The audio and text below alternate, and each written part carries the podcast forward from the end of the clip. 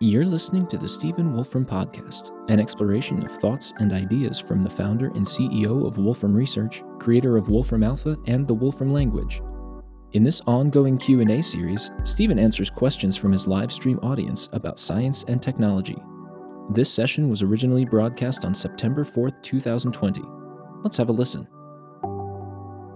Hi. Okay, welcome to another episode of Science and Technology Q&A for kids and others. I think we have a number of questions left over from last week. Um, let me see. There's a question from Icy. What is my opinion of the usability and programmability of current computers in comparison to ones I've used in my life? Do I have wishes for future computers? Well, okay. So I'm an old guy and I've been using computers for a long time. I first saw a computer when I was about 10 years old, which is around 1970. And um, the first computer that I saw, I barely saw it. It was in a room, sort of uh, uh, kind of tucked away, and it had lots of those, uh, you know, spinning tape drive thingies that you see in old movies and so on. And uh, there were only very special humans that were allowed to go anywhere near the computer. That was a, a, a big mainframe computer. Then, then um, the first computer that I actually used myself was in 1972 um, when I was 12 years old. And that computer was um, about the size of a large desk. And um, I was fortunate that the school that I was at um, happened to have managed to get this computer. Actually, one of the teachers there uh, had been a friend of Alan Turing's. Alan Turing was a big pioneer of computing. And somehow through that connection, they managed to get this computer. It was a computer that uh, you can probably find on the web. It was called an Elliott 903C, made by a company called Elliott Brothers, which I can assure you is no longer a, uh, a computer company. It was actually had been a scientific instrument maker in the late 1800s, and they had got themselves into computers um, in some collaboration with a company called Marconi. Marconi was a company that uh, was started by the chap who first commercialized radio back around 1900 or so. Um, but anyway, they, there was this computer, and um, uh, it was a computer about the size of a desk. It um, it had um, uh, eight uh, 8,000 words of memory. So modern computers, uh, usually they measure their memory in bytes, which is eight binary bits. And um, usually a word on a modern computer is 64 bits or eight bytes. Um, that's, that's sort of the basic unit of storage that uh, is used in programs. Um, the, uh, the computer that I used had um, 8,000 words uh, so modern computers like the, the, random laptop will probably have um, um, at least a few gigabytes of memory. And, you know, if it's a, it's a really big crunchy computer, it'll be hundreds of gigabytes. That's, um, uh, so that would be in, in, in terms of words, that might be, um, uh, well, let's say a billion words of um, a memory. The computer that I first used had 8,000 words of, of, of memory. And somewhat exotically, it had 18 bit words. So normally these days, you know, uh, computer memory is the, the sort of smallest unit people care about is bytes, which is eight bits. Um, and as I say, words are usually 64 bits now. Um, the computer I used happened to have rather exotically been engineered with 18 bit uh, words. Um, and, uh, you know, how did you get a program into the computer? Well, uh, you used um, uh, usually paper tape Actually, I might even have one of those paper tapes. Now, you see, this is one of these. Can I, you know what? This is very convenient. Well, this is a, this is an actual prop. There we go. There's an actual paper tape from um, uh, from the first computer that I used, and it's um, you can see it has little holes punched in it. Maybe you can see. There you go. You can see it has little holes punched in it, and those um, uh, those represent the program. How did you read this paper tape? Well, there were two ways. One was you could put it in a device that would have little little pins and the tape would be moved through uh, and, the, and the pins would be pushed up where there were where there are holes and not pushed up where there aren't holes. And that's the way it would be read. The better way to read it was an optical reader where you'd have a, a light that shone, shone through it and you'd have a photoelectric cell that would um, uh, would be on when the light shone through one uh, uh, when when there was a hole there and off when it wasn't. And it would it would go pretty fast. It would go zipping through the the um, the reader. One of the big skills in those days was the, the the tape. When it had gone through the reader would end up in this big uh, wooden bin. And then you would have to rewind the tape by putting it on some some winder thing and turn it around. And the trick was don't tear the tape when you rewind the tape. Um, anyway, this is a this is a program that I wrote for that computer. Um, it's written in uh, very low level. Well, it's written in uh, assembler. Um, uh, essentially, the, the intrinsic code of the machine. So that that machine had uh, 16 instructions. So at the at the lowest level in most computers, like your average, um, I don't know, Mac or PC or whatever, um, the the lowest level instructions that go into the the CPU the typically into the ALU part of the CPU of the computer, there'll be a few hundred kinds of instructions that say things like uh, load this thing into this location in memory, add these two numbers together, do this, do that, do the other thing. So the, the computer that that uh, that used this paper tape had 16 instructions, and um, they, they had literally numbers. Like the four instruction was load the accumulator of the computer, which was a, a register in the in the uh, a place where you could so you could say, and now this is outrageous that I can still remember all of this stuff, but you could say things like four plus zero meant load zero into this register in the CPU of the computer.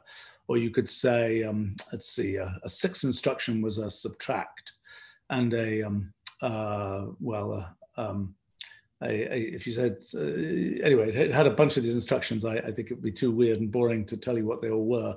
And the fact is, I don't think I've thought about them in in um, in solidly 45 years. So, um, uh, um, but I think I can remember them all. Um, anyway, that was that was my my first computer. It actually ran comparatively fast. It was like a, a, a um, every instruction took about a microsecond to run. Um, millionth of a second to run had a nice feature the computer had a nice feature that it actually made a sound when it ran. And so you could tell what it was doing. It would go you know it would you would you would you could you could like hear the program running. And when when the program ran into it was in some tight loop where it was just keeping on running the same instructions. It would have this high pitched whine. When it was doing more complicated things it would have different sounds. That's one of the features that's gone missing in the intervening years. But anyway that was that was my very first computer. Um, I, then uh, most of the kind of serious computers people used in those days were not computers that a mere human could walk up to and do things with. They were mostly uh, only touched by sort of specialists in in sort of uh, tending the computer. It was a very kind of um, it's like uh, like like you kind of imagine in, in ancient Greece or something. The people, the priests in the temple type thing, um, were the only ones who were actually allowed to touch the computer.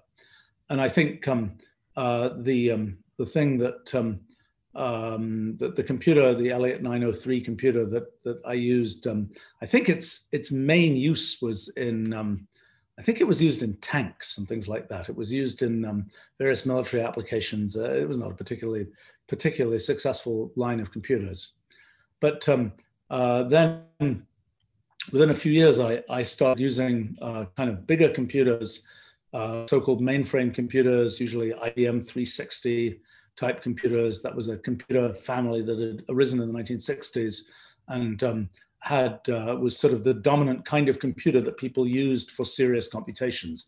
The shocking fact is there are companies that wrote programs for IBM mainframes in the 1960s, and those same programs are still running today. And sometimes they've been running without stopping and the companies that do, for example, things like credit card transaction processing and things, where they've been running the same program since that time, and they go to tremendous trouble to have the computer never stop because if it stops, you can't settle the transactions or whatever else. So it's kind of a weird thing. But but those those kinds of computers, uh, the um, the typical mode of interacting, for example, when I was like 16 years old or something, 1976, I worked at a government lab in England, which had a, a place called the Rutherford Lab, which had a, a, big computer, lots of big computers actually.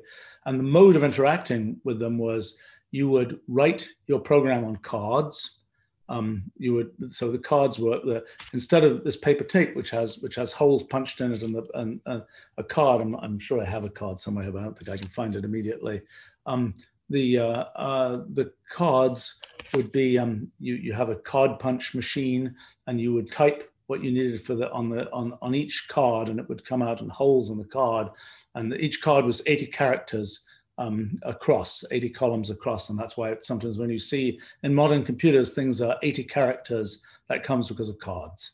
Um, but anyway you would you would type a card and you press a button and the card would get sort of taken out of the machine and put in a big pile of cards. And so your program would be a big pile of cards. And then you would uh, the way it worked um, you would sort of hand put your cards in this pigeonhole, wooden pigeonhole type thing, and then somebody would go from the other side, from the kind of computer side. They would take your cards, and they would somehow magically run your program on the computer, and then they would give you back a printout, uh, you know, uh, printed by on on on paper by the computer, and put it back in your pigeonhole. And that was the um, that was the main mode of interacting with the computer. And if you were lucky, that process would take I don't know half an hour, an hour, a couple of hours, something like that. If there was a bug in your program, it was very frustrating because there would be a whole long cycle of getting um, uh, of getting that um, that done again. And I think the um, um it was uh, so that was sort of a, a, typical mode of interaction with computers is you you hand it to the druids or something that actually dealt with the computer i'm not sure if they were still wearing white coats at that time but they might have been um, and uh, they would sort of run your program and then uh, get it back to you. Actually, by the next year, um, 1977, I, I, worked at a U.S. government lab, um, and uh, that was a time when I guess for some reason they actually trusted the scientists to be near the mainframe computer, and so that was a case where that was again an IBM 370, I think, computer.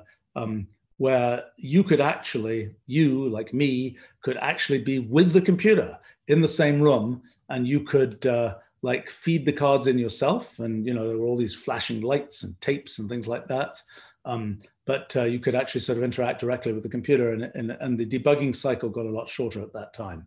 Although my, my all-time favorite of, of, um, of that was that, um, you know, you would get, you would, you put your your cards in, you would run your program, something would come back, and there would usually be these error codes if there was something wrong.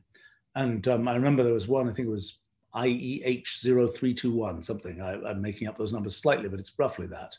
Um, and it's like, what is this error? And uh, there was these big manuals, big books of you know error codes for the computer. And so I look it up, I look it up, and there's all these pages and pages of error codes and all kinds of things. Finally, get to the error code that I had, and what did it say? It had only three words probable user error. What on earth were all the other errors? Well, they were all things that might have gone wrong with the computer, not things that were probable user error, like your code is wrong.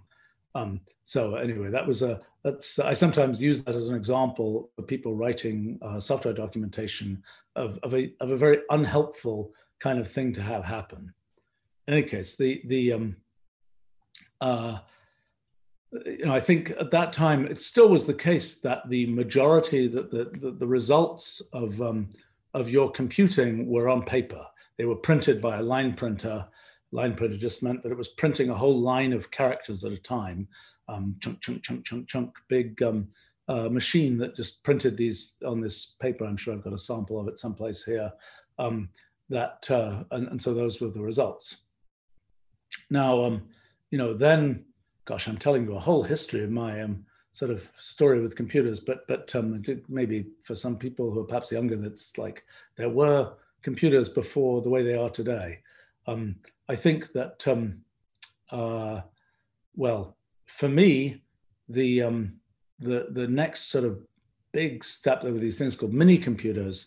A mini computer cost only in those days, probably 19 late 1970s, only a quarter million dollars. Um, and as opposed to which in today's money would be, I don't know, million dollars maybe. Um, and uh, uh, it was only the size of, I don't know, um, several large desks, usually built up a lot higher. Um, and uh, usually those, um, and so I, I first um, had uh, kind of very direct access, kind of was sort of responsible for one of those machines back in probably 1979, 1980. That was a, a VAX 11780 made by a company called Digital Equipment Corporation or DEC, which at the time was the world's second largest computer company um, and uh, after IBM. Um, and I'm afraid, you know, it's it's a sad feature of the of the world of technology and commerce that I'm not sure most people have ever heard of DEC anymore. Um, and I know uh, their headquarters were near where I live in in Massachusetts. Uh, they were in a town called Maynard, Massachusetts, and uh, it was a few years ago that they had a giant factory thing there, and it was demolished. So it was, uh, uh, you know, it's it's kind of a the story that story is gone. But um, the, the next sort of big thing that happened um, when, for that computer, for example, the um, oh yeah, actually I, I, forget. Even even even when I was using the computer at the Rutherford Lab, they had these things called, which used to be called VDUs, visual display units, which meant instead of always just typing your stuff on cards, you could actually have a visual display of your programs and other things interacting with the computer. And you could use a time shared computer system, which meant that it's kind of like the cloud today. It meant that instead of you just writing your programs sort of offline, you would um, you, know, you would write them as um, um, uh, you would you would do things where you used a text editor and you typed um, uh, you, you typed onto this uh, with files which could be displayed on this on this visual display unit. Um, and, and, usually those were 80 characters across by 24 characters down, and they had individual characters. It wasn't like uh, the, the, modern displays, bitmap displays, where every pixel can be separately colored red or green or whatever. These were just there was uh, it was uh, made with a, a, a CRT. Um, uh, like an old-fashioned television, and the electron beam in the thing went. You know, it was a big thing, and the electron beam would go uh, from the the uh, source at the back, and eventually it would hit the screen and, and light up the screen. And the the uh, the pattern in which it would light up the screen was determined by whether the electron beam had been routed through the so-called character. Uh, basically, they would have a a mask where they look have the shapes of the characters there, and depending on where the beam was set, it would go through the place where there was an A uh, sort of template or a B template or whatever, and then be, be sent to the screen, and that's how it would generate all the characters on the screen. Um, anyway, so that was that was kind of the um, uh, the mechanism, and, and there were this, starting to be these time shared operating systems where lots of people could connect to the same computer, and um, you could you could do these things um, uh, interactively like that. In fact, I for for a long time I, I um, uh, by by the late 1970s I I was in the U.S. and um, uh, I used to use that VAX 11780, and I was usually um, uh, because you could have this this uh, terminal um, sort of separated from the computer.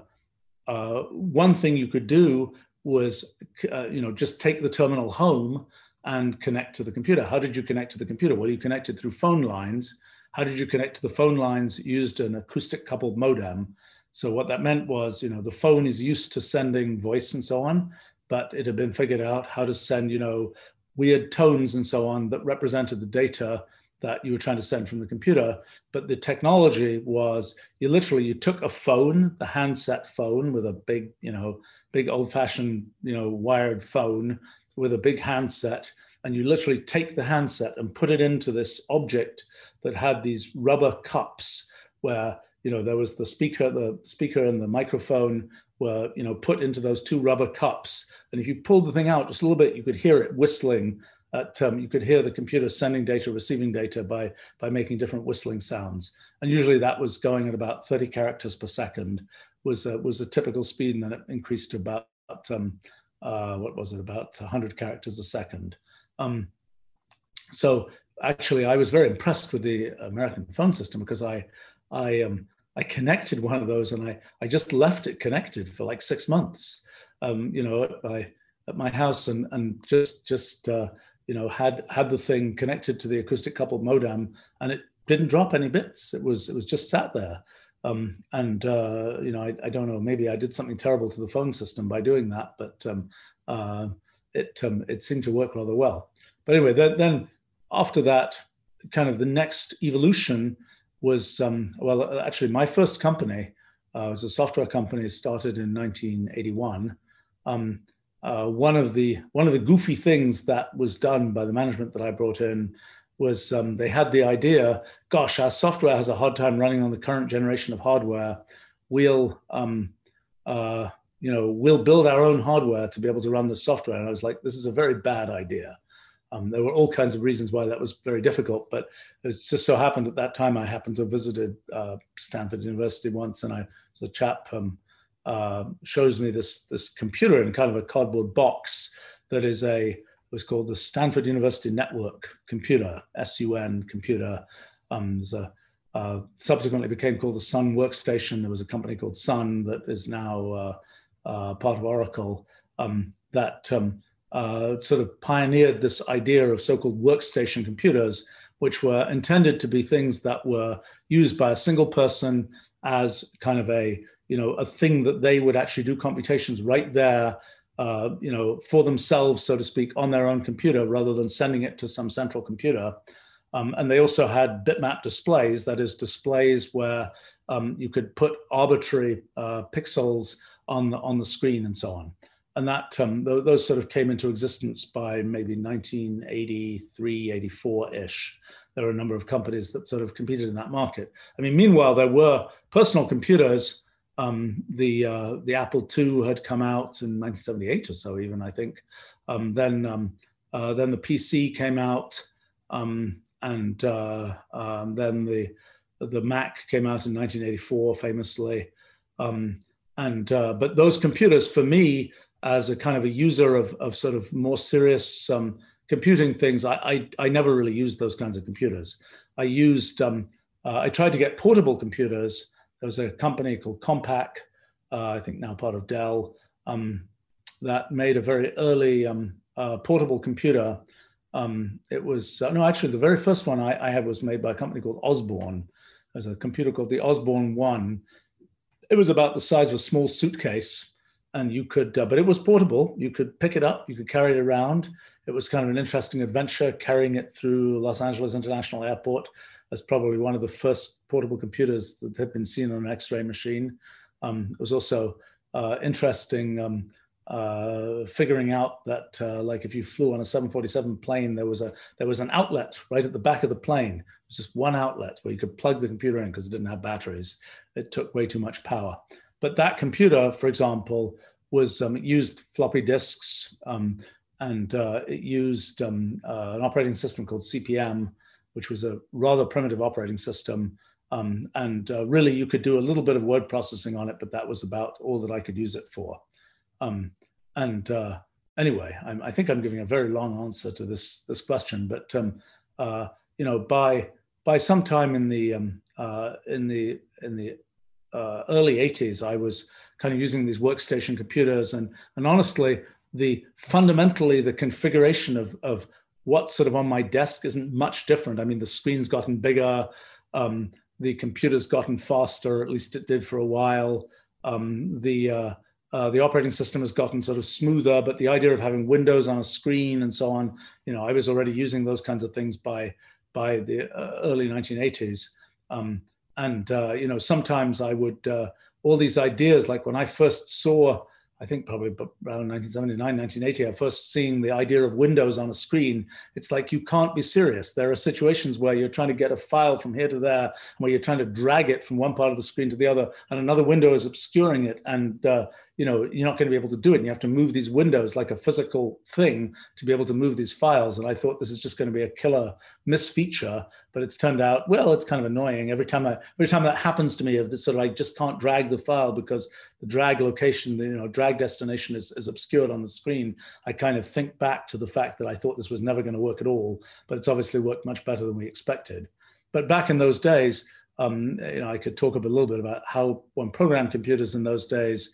Um, uh, you know, first, well, uh, you know, the, but the main conclusion was that I needed to build my own tools for for using computers, and that's kind of what got me started on building computer languages and computational languages and and all these kinds of things.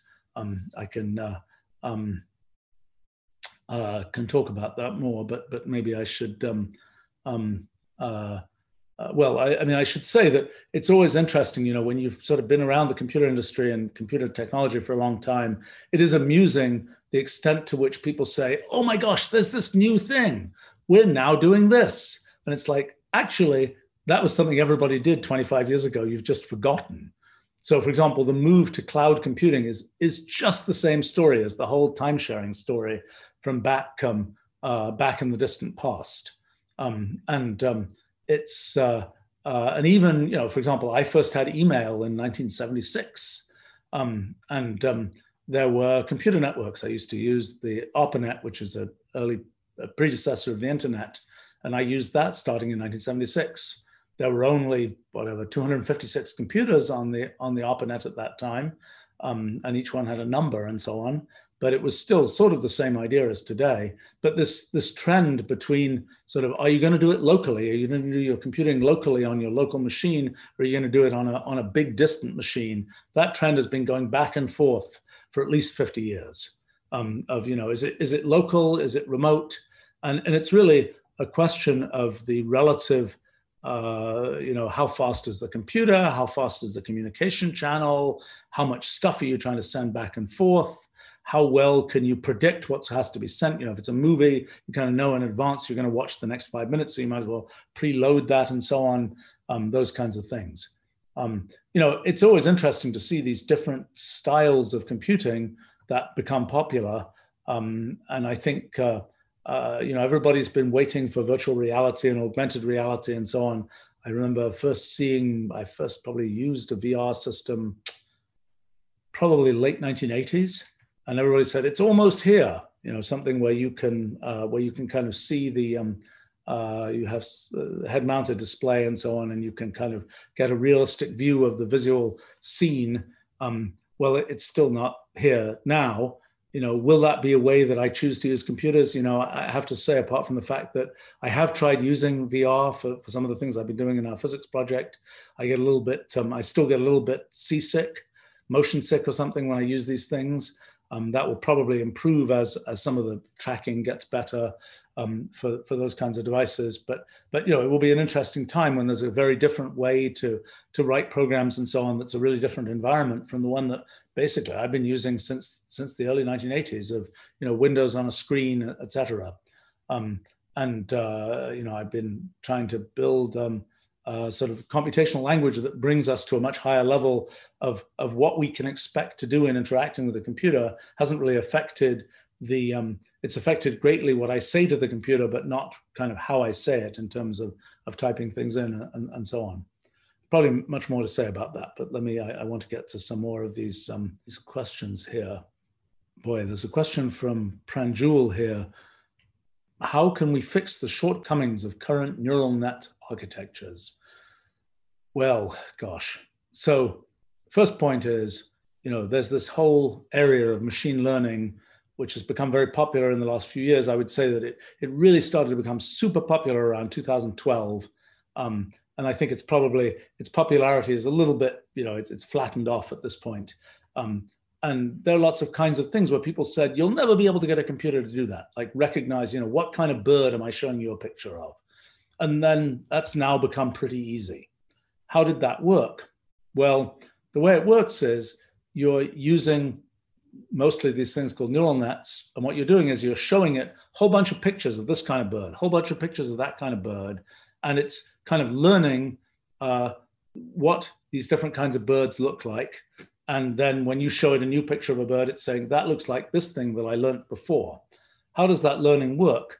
What's happening is you're basically trying to translate your, those pictures that initially get translated into a big array of numbers each picture. They're kind of like just the, the colors of the pixels on the screen that represent that, that picture. And then what you're doing is you're figuring out how to kind of, um, how, how to, uh, if you if you look at all the arrays of numbers that represent a um, an eagle, for example, and all the arrays of numbers that represent a swallow, you're um, uh, you're going to um, um what you've got to do is to figure out what's in common between the arrays of numbers that represent eagles and different from what represents, I don't know, a, a parrot, let's say. Um, and uh, uh, there's a, a, fairly efficient method that's now known to, uh, to try and figure that out. and it's based on neural networks. Neural networks were sort of loosely based on the way brains do things. You know, in our brains, we've got about uh, 100 billion neurons. Neurons are these these cells in our brain that uh, basically they either fire and produce an electrical signal every millisecond or every few, few thousand times a second, or they don't. And they're, they're like either on or off, more or less. They, they have these spike trains that they produce. But roughly you can say, are they on or are they off? And every neuron might be connected to, let's say, 100 or even 1,000 other neurons. And it's saying, were you on? Were you off? And it's looking at the pattern of which other neurons that it's connected to were on and off. And then it's deciding, am I going to be on on the next, uh, the next moment or not? And that's kind of how our brains work. And, and neurons were originally discovered by um, a microscopist named Ramon Cajal around 1900, um, looking at uh, actual um, uh, at actual brains. Noticed that there were these cells, these neurons, and it sort of became clear that the brain was this kind of arrangement of, of connected uh, neurons. Then in 1943, I think, um, a chap called Warren McCulloch and a chap called Walter Pitts um, basically figured out this kind of theoretical mathematical framework to describe how neural networks might work. And the big thing they did was to show that given something that could be thought of as a bunch of these sort of uh, objects that were either on or off, and they were connected by sort of wire like things to other objects that could be on or off, that you could uh, emulate a sort of another mathematical model of a computer, a Turing machine. And, and you could show that this kind of neural net thing could compute anything that this other model of a computer could compute. At the time, there weren't yet digital electronic computers, but as soon as there were, it became clear that these neural net things could be, well, they could be emulated on a digital computer, and they could, in principle, emulate what a digital computer could do. People were still very confused about whether brains could somehow more do more than digital computers can do. But at least this McCulloch-Pitts model of neural networks was like mathematically, it was it's the same story as what a standard computer can do. Well, for a long time, a long, long time, decades, decades, people would use neural nets and they would use them for various toy things. They would study them and they would do science with them and uh, they would try and compare them with brains and they didn't really compare very well and they were like they tried to do things with them and they tried to do early optical character recognition which went fairly well of saying is that an a a b or a c? when as, as pixels on the screen. And they would try and solve these problems like is that a, an eagle or a parrot? and that would fail. Um, and it kept on failing. And back around 1980 I, I did a bunch of work with neural networks actually and i tried to figure out you know what did they do? Could they do anything interesting? And I was like, no, they can't really do anything interesting. Well, then in 2011, sort of almost by mistake, it was realized that a sort of a bigger neural net, if you just let it look at a large number of examples and kind of grind around trying to arrange itself internally and grind around for maybe a month of computer time, magically, somehow, the thing would figure out how to arrange itself so that it could correctly recognize those new examples coming in. And so suddenly at that time, the idea of so-called deep learning, the deep comes from the fact that there are many layers inside this neural net, and they all have to kind of arrange their numbers in order to make the thing work. Um, and it takes a long time to arrange those numbers. You have to go through this whole elaborate training procedure, uh, which can take, you know, sometimes uh, years of computer time, although it can be uh, done somewhat in parallel. So it's not uh, not not taking quite as much real time, but it can take it can take huge amounts of time to do that training. But the remarkable thing is that it's turned out that it actually works fairly well. It works fairly well on certain kinds of tasks. Basically, when you have a task where it's not really a super precise thing, it's like, is this an eagle? Is this a parrot? Okay, you know, well, it's kind of a clue that you're showing it in a jungle background. It's more likely to be a parrot. It's kind of a clue that the eagle is next to the, you know, the blue sky, whatever. Oh, it gets it wrong some fraction of the time, but it's getting it more or less right. There are many tasks that we humans do where getting things more or less right is super useful. Um, there are other tasks like, I don't know, doing mathematical computation where to get it only roughly right is kind of useless. Um, there are other tasks, and plenty of tasks where getting it only roughly right is kind of useless. But um, uh, but but in any case, it, this sort of getting it roughly right thing and tasks where getting it roughly right is is is fine. Um, there are lots of them. Image identification is one. Uh, voice transcription, that is, you know, when you talk to you know, your Siri or something, or Alexa or something, and um, uh, it figures out what did you say, and it turns that into text, and maybe it sends it on to Wolfram Alpha or something. Um, it um, uh, that process, if it gets some word wrong occasionally, it's not a disaster, and that's another place where neural networks do very well. Um, similarly, being able to pick things out in videos, that's another kind of place where, where they do very well. These kinds of things where it's like, well, you know, you get it more or less right and that's good enough. They do very well. And, and what's really happened in the last few years is that as things, neural nets get more and more efficient, you can, you know, first you could do single images, then you could do audio, now you're doing video reasonably well. Um, these things it, that steadily sort of gets better and you figure out more and more tasks where it makes sense to get a result that's roughly right.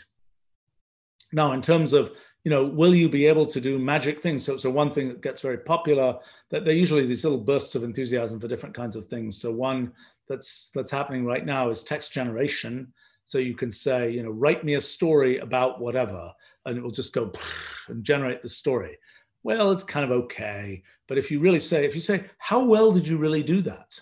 You know, what's the way of grading it? You get somebody to say, will this essay get an A, a B, or a C if it was graded as, as something you send in to, you know, for school or something.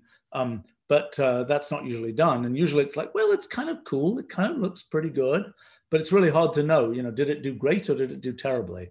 And the fact is it's going to do okay but i'm not sure that task is a is a terrific one. There's a there's a version of that task which is language translation going from you know french to english or something um, where where again it's like if you get it roughly right that's good enough. You know occasionally you're going to get it wrong but it's still super useful to even get it roughly right and and uh, that's something that's that's uh, kind of gotten to a, a pretty good level. Uh, you know, it, it, it works better when there's more stuff to train the neural network on. So, for example, for European languages, uh, the European Union for for all of its adventures, one thing that it's done is that whenever there's some sort of uh, government document, it gets translated into all the languages that are used in the European Union. So there are these pieces of text that exist in gazillions of languages. I don't know how many it is, 20 languages or something. Is it that many? I don't know, 15, whatever. Um, and that means that when you want, if you want to train a computer to say, I want to translate from German to French to English to whatever, um, I wonder if they're going to drop English. Hmm. No, no, I think not. There's still English-speaking countries in the EU. Um, but in any case, the, the, um, that allows you to have billions of words of training data for, um, uh, for language translation. But um, you know, in, in terms of, of um, uh, what will be the kind of um, the end point of sort of neural net things, people, it's interesting to figure out, you know, if you could do much better training, what could you train the neural net to do? And there are some additional tasks you can imagine doing. But in terms of, um, um, there's some other tasks which have been getting better unbelievably slowly. So one task is uh, conversation. So for instance, back in the 1960s, there was a thing called ELIZA, which was a, a kind of a, uh, sort of fake um, kind of uh, counselor psychiatrist type thing where you would you would type to it and it would say you know you would say um, uh, I don't know it would say you know um, what color shirt are you wearing today or something? I'm not sure it would ask those kinds of questions. And it would say you know i'm wearing a. I don't even know what color this is. A white shirt. And then it would say it would be sort of come back and say does it bother you that you're wearing a white shirt? And it would try and have this kind of conversation. And it used very very simple rules to do that. People found it kind of fun. And then we kind of go forward you know 50 years and we say well what do the conversation systems that we have today what are they able to do? Well you know, with Wolfram Alpha, we're able to answer all kinds of questions about the real world. That's a that's a remarkable thing that that you know wasn't clear it was going to be possible. I mean, we we did that now ten years ago or more, um, and you know, by, by you know encoding a lot of knowledge computationally, it's a whole story about how that was done. But um, that's that's sort of a answer questions about the world. But if it's just like have a nice chat, um, and and do it in a way that is really seems intelligent, that's still really difficult um, you know one can one can have some things that do a good job at a sort of play level but um, in terms of really doing it and having having a real conversation with content that's really pretty hard to do and that's that's been a thing that hasn't really been achieved yet um, i think that um, uh, in terms of the the details of um, how neural nets work inside. I mean, I can go into arbitrary levels of technical detail about that, but let, let me not do that. Um, let me say that I think the uh, there are sort of assumptions about how, how they work that basically make use of calculus in very fundamental ways that probably are neither necessary nor efficient. And there are probably ways of doing things with, with simpler programs that don't make use of calculus, but they need to make use of new kind of ideas for how you kind of search through a space of programs. And I've sort of worked on those things for years, and we don't really know the answer to how to do that yet. Um, and uh, perhaps we will finally figure that out. In fact, some of the spin offs from our physics project might be suggesting ideas about how to do that, but we don't know that yet. And that's that's the kind of um, the sort of buzz term there would be things like cellular automata and connecting those to neural nets. That there's a very different kind of thing. Um, and uh, uh, that that's kind of a, a potential future direction. Oh boy, there's a question from Just Noesis. How does hitting a bucket of water on the side with a tennis ball make the water surface splash with plenty of tiny droplets which grow very high, but hitting it with the same force with one's foot makes the water move as a big lump which doesn't splash? Is this analogous to the photoelectric effect? Okay, splashes. Splashes are a complicated thing. There was a chap, a man called Worthington, I think, who had a classic book called The Study of Splashes. And um, that was uh, made possible, a splash. Happens very quickly. So, what made it possible to study this was the invention of flash photography, the invention of, of uh, you know, you have a camera, it opens its shutter, it's you know in, in old days it was exposing film um, but uh, then you know bright flash of light it only picks up an image when there's that bright flash of light and by by having that flash of light be very short period of time you could like freeze a frame this is all easy to do now, but it wasn't back in the day. You could freeze a frame for a thousandth of a second or something. You could just capture what happened in a thousandth of a second. So you would see things like, you know, bursting a balloon. You would see the little cracks forming in the in the surface of the rubber because you could freeze that frame by having a very quick flash, and that's the only thing the camera will be sensitive to. So back in I think 1908, as I remember correctly, this chap called Worthington made this study of splashes so what happens when there's a splash? Drop something in water. You drop a, turns out it matters what shape the thing is that you drop in the water. But let's say you drop a sphere in the water. I think that's the one that's been most studied. You drop a, you drop a drop of water in the water. So what does a splash look like? A lot of weird things that happen. So one thing that happens is the water goes down and it produces this kind of um, uh, so-called corona. Looks like a crown. You, you get this circle of water, and there's a circle and around. So in the in the middle, the thing, you know, hits the water in the middle and the water comes up around the sides.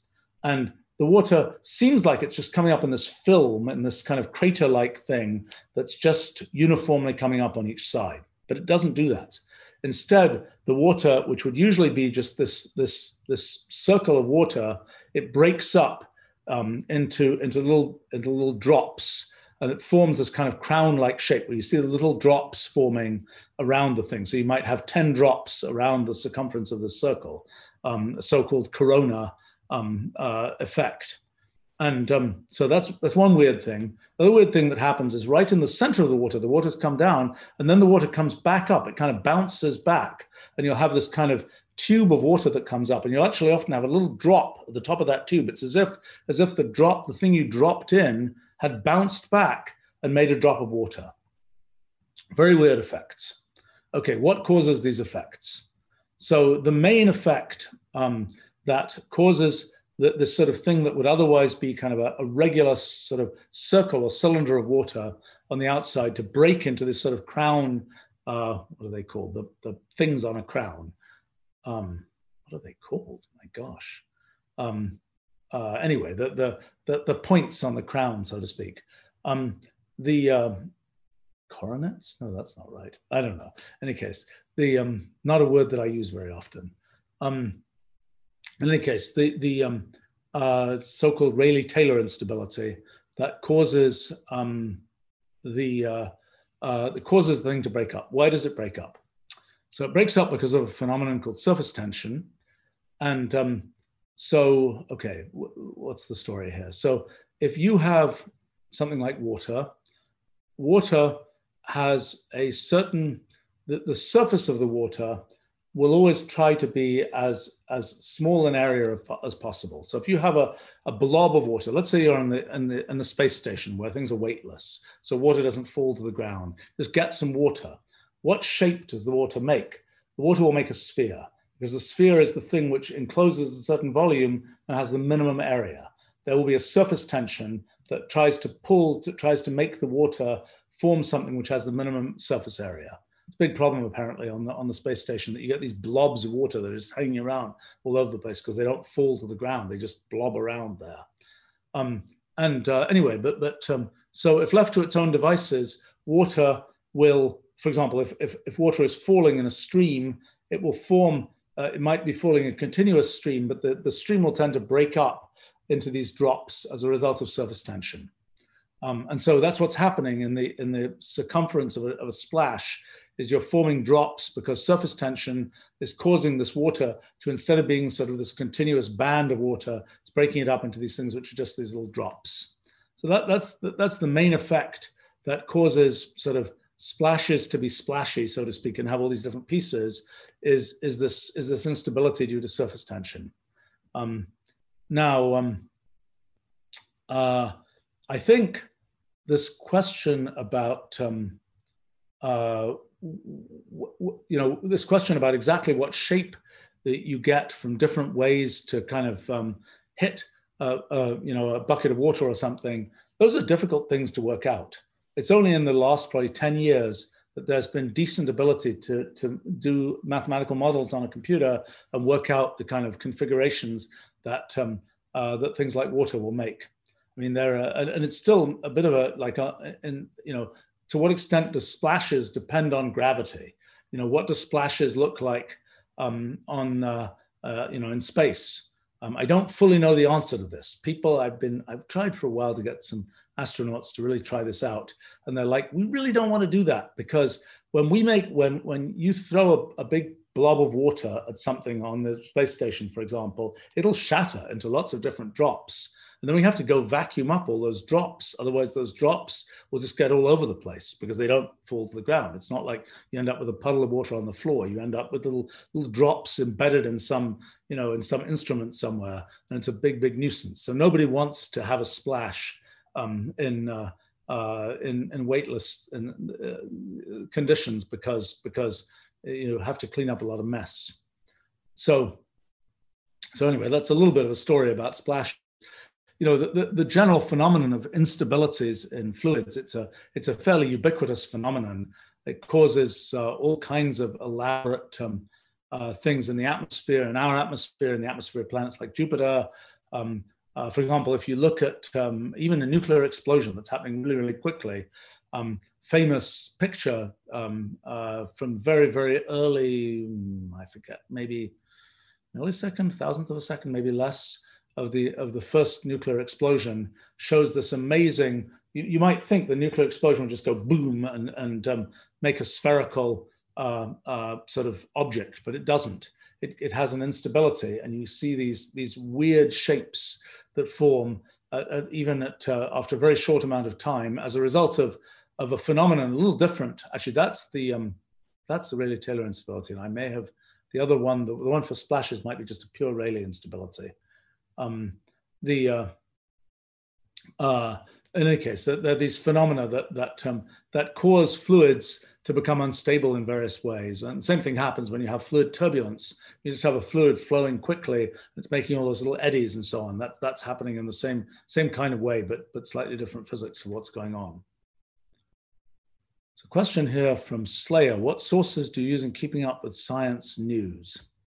Um, oh gosh, I don't know. Um, I'm, I'm not, um, um, somehow I seem to hear about things, but I'm not sure I'm that systematic. I, I think there are a few magazines that I've subscribed to. The one that is, um, uh, there's one nice one called Science News, which is a nice, um, nice digest of, um, of recent science, um, uh, science things.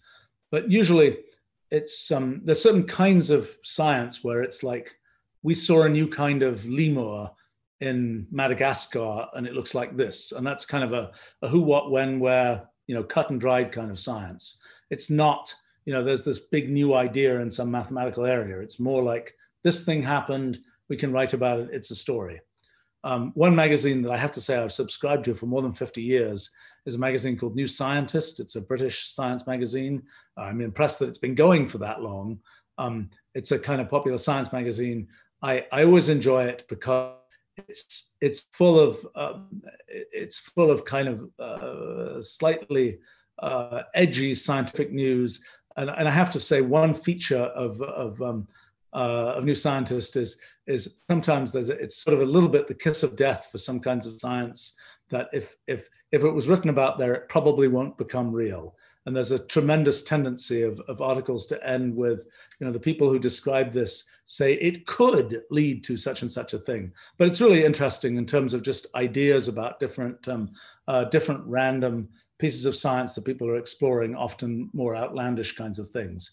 Uh, so I certainly enjoy that. I mean, there are much better systematic sources.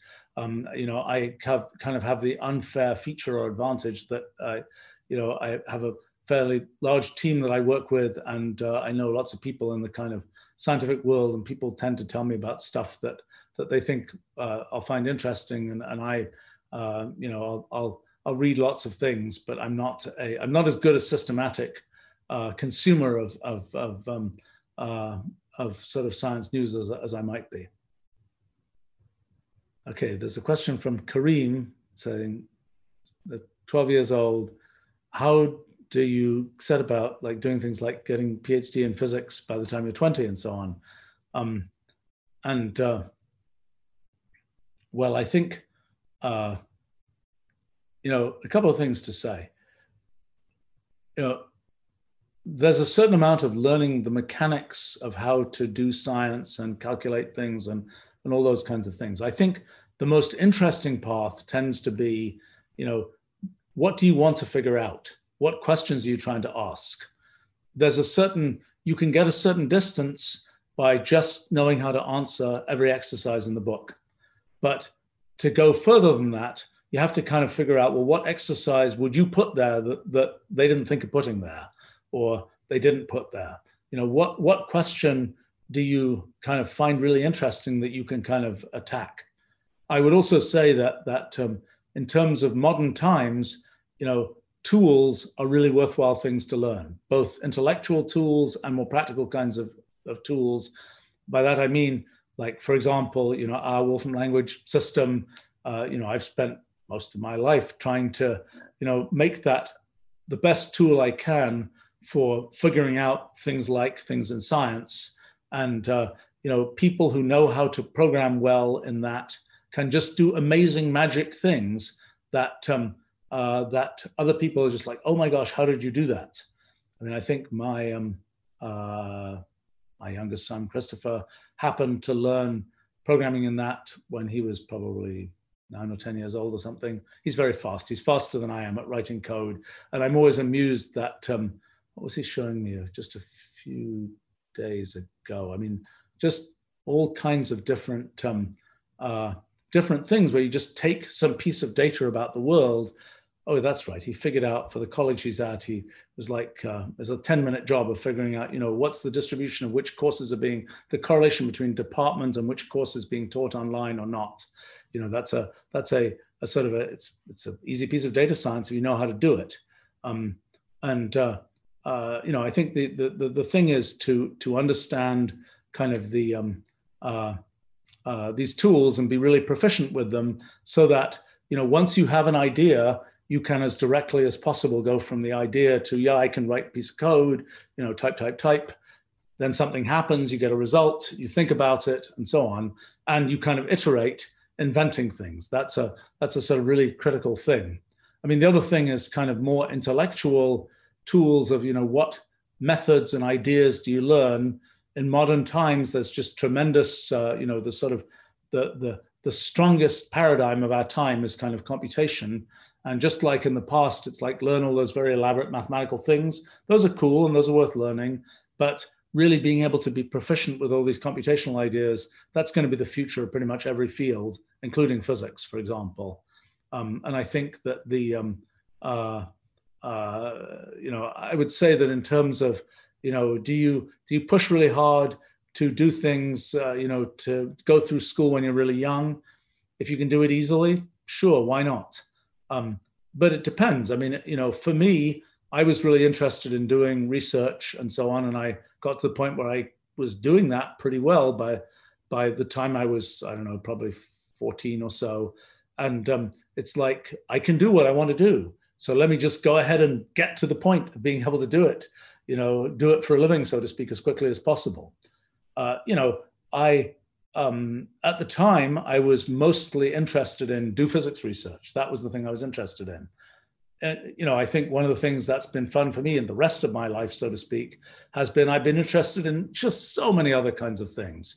And, um, uh, you know, it was really good to get to the point where I could, you know, climb a fairly tall tower of doing physics research. But then, by golly, I've learned about a zillion other fields since then and that's been a lot of fun. And I think it's in the end, even my big effort in physics in recent times has been made possible because I've learned all these other things, and now those things can come back to inform what I'm doing in physics. Um, so you know, I think that that for me at that time, I was like, I'm mostly interested in just this one thing of doing physics research. If I'd been interested in lots of things, I probably would have found it really good to just hang out in school for a long time, just taking classes and this and that and the other thing, and just learning all kinds of things. But as it was, I kind of definitely knew I want to do this. You know, okay, fair enough. By the time I was 20, I was like, okay, I'm now, you know, playing physics professor or whatever. And uh, what am I going to do next type thing? And I and I did figure out a little bit of an answer to that, um, which was good. Um, and uh, you know, I, I think that um, uh, but but as it was up to that time, I was very, very, very focused on this on this one kind of goal. And I think that that if you're if you're set up that way, then then by all means go do it um, if you're if you're like well i don't really know if that's the goal if i want to learn these kinds of things you kind of have an opportunity when you're young to just like learn all kinds of stuff and nobody's really going to ask you why are you doing that? What are you why are you learning about this and that and the other thing? It's just like people expect young people just go learn about all kinds of things and you kind of have a free pass to go do that. When you're older it's not so easy to spend a bunch of time learning about things. I mean i i kind of have a, a, a sort of a cheat way to do that which is i run a company that uh, you know, is applies computation, builds tools that apply computation to everything, which means I kind of have an excuse to learn about pretty much anything. And um, I've made use of that as a, as a, as a, you know, I've made use of that and, and chosen to learn about all these kinds of things. But that's something not every, you know, that's a, that's a rare kind of job that kind of lets you have the excuse, oh, I'm going to learn about chemistry today. I'm going to learn about you know something about uh, you know molecular biology today, and those are things that are actually important and contribute to to the uh, to sort of the real work that I'm doing. Well, there are questions here, and maybe I should do a different one of these kinds of sessions. There are questions here from Parmenides, great great screen name, um, about um, uh, various kinds of history questions, and I and I realized that I I probably should do some some history Q&A, which perhaps will be less interesting to the young and more interesting to older. Um, uh, the um, uh, there's a question about a course at MIT that I've not heard of, so therefore I think I'm not don't know about it. And uh, you ask about Dana Scott. I actually happened to hear from him day before yesterday.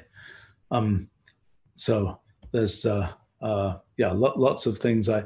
Uh, um, let's see. Um, somebody, and this is indicating that uh, we don't just have kids on this live stream. Rohit is commenting the first computer he programmed was a PDP-8. Um, yeah, that that takes one back a bit. Um, cool though. Um, okay, there's a question here. I'm just going to answer a couple more from Ozan why is computational science not spreading among high schools better? Good question. Good question. You know, there have been multiple waves of people trying to sort of teach computing in schools, starting in the 1960s. You know, BASIC was a language that's actually pretty good that was invented for teaching kids. Logo, another language, Logo kind of became Scratch. Um, uh, you know, various other efforts. here's what happens. You know, and, and, and we've been involved in this, and I think we've been able to do some really interesting things because with Wolfram language and with our whole computational language sort of uh, development, you can get to the point where you just use computation as a tool to do whatever you're interested in. You know, you're interested in, in I don't know, geography, you can use it because we have all this data about geography. You can immediately study, you know, questions about ge- geographic questions about, you know, which country has the largest lakes or, you know, whoever, who knows what it is, which, um, you know, which country has, uh, uh, which region of the world has the most red in its flags or, you know, all these kinds of questions. Or you could answer a question, you know, if you're interested in, um, uh, I don't know, in chemistry, you can answer some question about that. And this is part of, you can just do this computationally. And that's uniquely become possible with the things I've been building over the last third of a century in Wolfram language. That's uniquely something that's possible with our language. Um, what has happened is, and, and, there's plenty that's being done with sort of teaching uh, computational thinking and so on with, with our language. Um, and for people who are interested, like there's a little book that I wrote and it's a MOOC and things like that called Elementary Introduction to Wolfram Language, which is a good place to start and those kinds of things. Um, but uh, uh, you know that's a really good idea and it works really well. And, and I have kind of a, a hobby project of actually trying it on the ground with actual kids uh, every week, actually. Um, and uh, that's my way of finding out whether I know what I'm talking about, about whether this really works with kids. And, and uh, um, it uh, it works really well. I, I, recently, I seem to have ended up. Um, uh, it's a little bit harder to do in, in a Zoom setting than it is um, uh, in person, but um, uh, it works works really well. Um, and people get to explore all kinds of really interesting things, um, and just using computation as a vehicle for exploring things they're interested in, not its computation as a means in itself. It's a little bit like when you learn writing you know, you can just do classes where you're just learning to write, you know, learning to write English or whatever. Um, but at some point, you have to start writing about things, or it becomes kind of boring. It's like, how many exercises can you do where you're just abstractly writing things? We have to start writing about things. Well, you know, kind of the whole point of sort of having a computational language is it gives you a way to do computation about things and then you can do all kinds of cool stuff. And that's a really good thing to do uh, with kids by kids et cetera et cetera et cetera. Okay. But then people get the idea we've heard computing is important. We've heard that programming is what you do when you do computing. What is programming? Programming is writing those instructions that tell a computer what to do. Oh you know you use a programming language to do that. The programming language has variables and loops and it has this and memory locations all that kind of thing well, that's a very different activity from using computation to think about how you solve a problem and, and being a, and, and having the computer automate away all of those things about where's the memory location? What how do i allocate you know how do i uh, uh, loop over this this set of variables things like that. So but what people then think programming and computing is is this very low level thing that's like how do I set variable values for variables? How do I jump to this part of the program? All that kind of thing. Okay, that activity is very fiddly and to many people very boring. And I think that, um, you know, I've written, uh, you know, it's, it's the whole point of having a computer, I think, is to let the computer do as much as it can for you rather than you kind of coming to it and saying, I'm going to tell you exactly step by step how to do your thing as a computer. It's like you have an idea. It's the job of the language designer to let you, as directly as possible, express your idea so that a computer can help you with it. And that's kind of what I've spent a large part of my life doing. Really, no other group has been doing this. This is sort of our, our unique thing is this idea of building this sort of full-scale computational language to express things computationally. It's always better, it's always easier to explain to people when you say there are five things like the thing that we've built, but there aren't. It's just this one thing. And, uh, you know, but that allows you to do this thing of sort of thinking computationally and using the computer as your kind of assistant to explore the world, so to speak. Very powerful thing to do. What people end up doing is teaching coding, which ends up being let's you know tell a computer at a low level what to do okay uh, you know, do people care about that? Uh, some people like it. Some people like it a lot. Some people are going to be programmers, and that's fine. Um, and the world needs a certain number of those people. People like me try to automate the the things which are kind of boring to do, so that you can do the interesting things that only you know that where it's a human telling the computer what to do, and the computer is automating doing all the details, so to speak. But but it's like so so you know it's kind of a question of when you're teaching something, how far back do you go? You know, if you're teaching something like um, oh I don't know. Um, well, it comes up with math as well. But I mean, if you're teaching writing, do you explain to people this is how you create a pen? This is how you take a feather and slice it and put it in ink to make a, a pen to write with. Well, no, you can just assume you have a writing implement and you're just going to write stuff. Or you know, if you um, uh, uh, you know, there's a question of what where do you start from, and this kind of going backwards and starting from this very low level things that are indeed what professional systems programmers you know do is is probably not the best thing to be teaching kids so a lot of kids find it kind of dull and you know what's happened like with math education a lot of that has become very mechanical and people find it kind of dull and it's a shame because math is really really interesting and i think it's really interesting at least i think a lot of people would find it much more interesting and much more compelling if they weren't in the details of let's mechanically do something that actually we could get a computer to do much better. So, uh, you know, I think one of the problems is that that um, uh, sort of the coding type thing tends to be kind of boring, kind of mechanical. We are now in about the fifth iteration of people trying to teach coding in schools, and it seems to never really quite work. It's also the case that, uh, you know, to what extent should learning uh, computational things be like people typically learn, I don't know, musical instruments or something, not as part of the systematic schooling story, but as rather as a as a kind of um, avocation separate from that, and to what extent should be part of the of the main sort of schooling thing. There's also issues like, um, well, you know, I, I think the, the, the things that we've built with this kind of computational language, um, you know, they should allow one to really bring computation into education.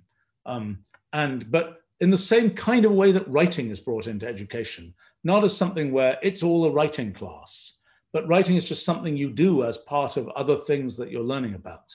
And I think there's a certain there's a certain level that you have to get to with sort of writing, and there's a certain level you have to get to with computational language so that you can go and use it for other things. But that's kind of the pattern that should be followed. Um, and that will really work. And one of these years, one of these decades, that's how people will learn. Um, you know, it's kind of interesting because you know we basically, I've been involved for a long time in building the technology for this. The mechanics of how you actually inject it into the school system, that's a big, complicated mess because there's a complicated ecosystem of well, you know, if you're going to put in a school, there's lots of things kids have to learn because after all, there are these exams they have to take, and the exams test them on this and that and the other. And oh, this isn't something the exams test them in. But you say, well, why aren't there exams that test them in this? Well, that's because people aren't learning this yet. So it's a kind of chicken egg complicated cycle.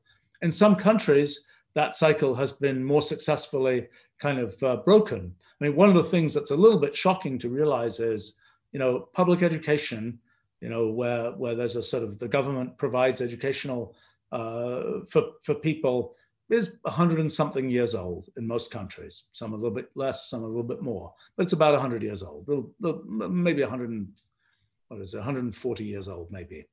Um, well, so one of the things that's really interesting is this idea of computation. It's the first really fundamental, really broad idea that has come into existence since the beginning of public education. So, you know, everything else, reading, writing, arithmetic type thing, they all existed before when public education was first invented. But computational thinking did not exist at that time. And the question is is it possible? Is it even possible for something new to be introduced into something that's had this century long kind of uh, uh, sort of development? One hopes so. Um, otherwise, it's people learning things sort of uh, independent of school. I mean, one of the things to realize that people may know this, but but um, you know, many of the hotshot programmers out there, they didn't learn to program in school. They just learned to program, and uh, it's not they didn't take a class in it they took no classes in it often but they're really good programmers and they built really big systems and and so on um, but it's something where it's like you know the the what you do in school is not necessarily that connected to what you're able to do uh, you know as a practitioner of these kinds of things. All right. Well thanks for coming and uh, see you next week. Bye.